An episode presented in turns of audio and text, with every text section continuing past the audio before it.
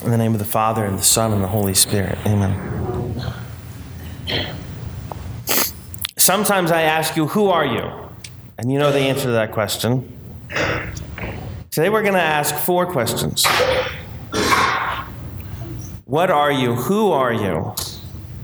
Who made you and why? We're going to look at, think about the four causes, the four traditional ways that Western philosophers and theologians have dealt with the question why. Explaining change, explaining movement, explaining the, the thing that is in front of me. And so the first question has to do with what? The material cause. What are you made of? The material cause has to do with the, the things that, that, that are your ingredients, you could say. The second cause that is dealt with is the formal cause, the, the manner in which all of this is put together.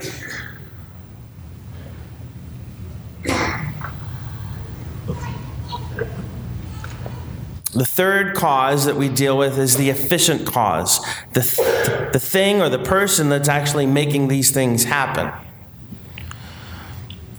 And the fourth cause is the final cause, or the, the purpose, the end, or in Greek, the telos.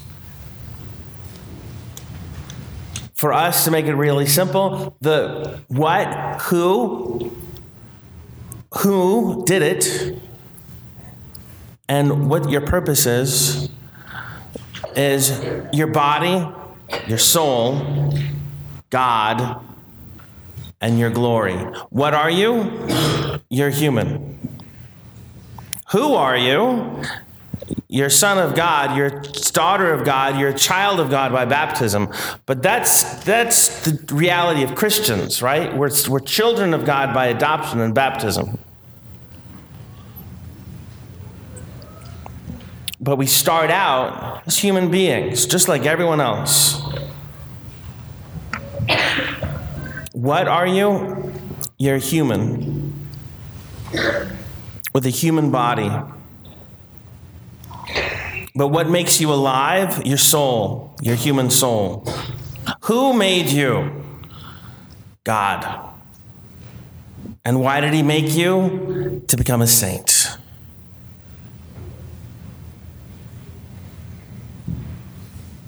What, how, who, and why. Consider these four questions as we begin Lent. What are you going to do? How are you going to do it? Who's going to do it? And why are you going to do it? Jesus Christ doesn't even think for a second that we're not going to pray, we're not going to fast, and we're not going to give alms. That's a given. He's telling us how we're going to do it.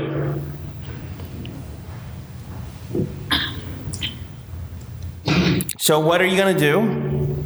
Pray, fast, give alms. How are you going to do it? That's up to you. I can't tell you that. How we're going to fast? Well, today I can't tell you how we're going to fast. But for the rest of the season of Lent, what are you going to fast from? Maybe your phone, maybe YouTube, maybe your computer, maybe the radio. Maybe the magazines that you don't need to read. Maybe staying up late and watching TV when you could be going to bed early and waking up early. Or instead of thinking about the things that you ought not be doing, think about the things that you really would prefer to do and what's getting in the way of that. Sometimes it's easier not to just think of the habit that I want to give up. Think about the habit that I want to adopt. So instead of thinking about, I want to stop saying these words or I want to stop sounding like this, think, this is how I want to speak to people. This is how I want to treat people. This is how I want to sound. Instead of thinking just about the, the manner in which I waste time, think about the way I want to use time. What, the how. Who? Who's going to do it? Again, that's you. You're going to do it. Now, it helps to be doing it together, doesn't it? It helps that we're doing it at the same time. But it's still you that's going to be doing it. A few generations ago, every Christian fasted every day of Lent except for Sundays. So it was pretty wired in what we're going to do and how we're going to do it. Now, even more of it is up to you. But the point of it is that it was helpful for everyone to be doing it together. And it's not just individuals that happen to be doing it at the same time, but we're the body of Christ, trying to be more worthy of the mysteries that we celebrate.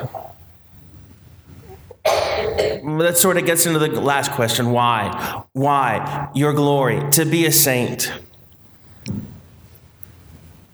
To be more like we will be in heaven, even before we get there.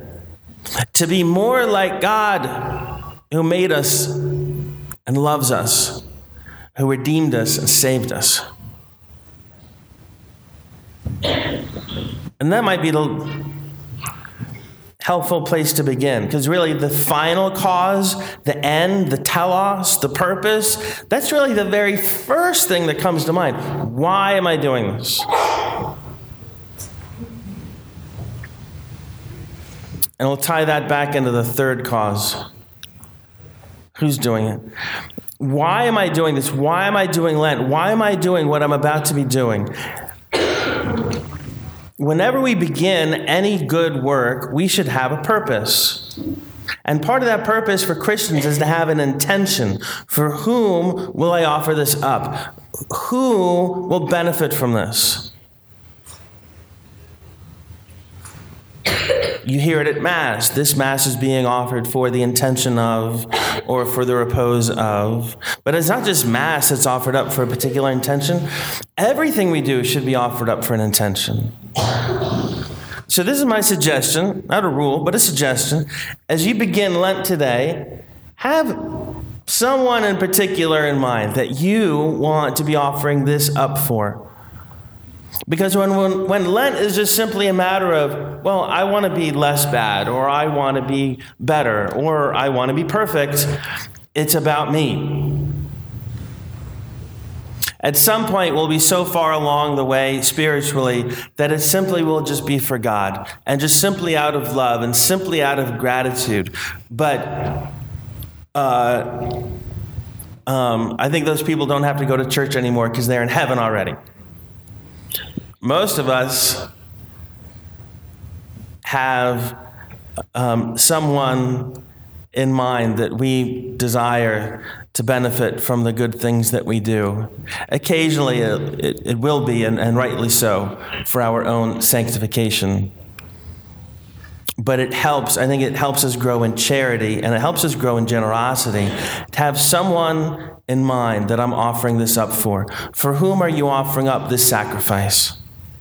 For whom are you offering up this patience under difficulty? For whom are you offering up this, this work, this labor, this stress? For whom are you offering up this Mass, this prayer, this rosary, these stations? For whom are you offering up your Lent? Have someone in mind. Could be a list of people, but at any given moment, have, have someone in mind Lord, help this person, bless them, heal them, make them whole, bring them to heaven.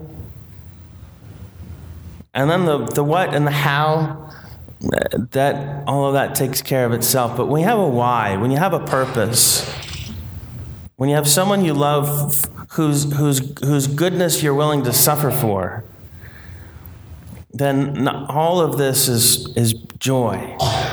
And what becomes a, what, what started perhaps as a drudgery becomes a great delight. In the name of the Father, and the Son, and the Holy Spirit. Amen.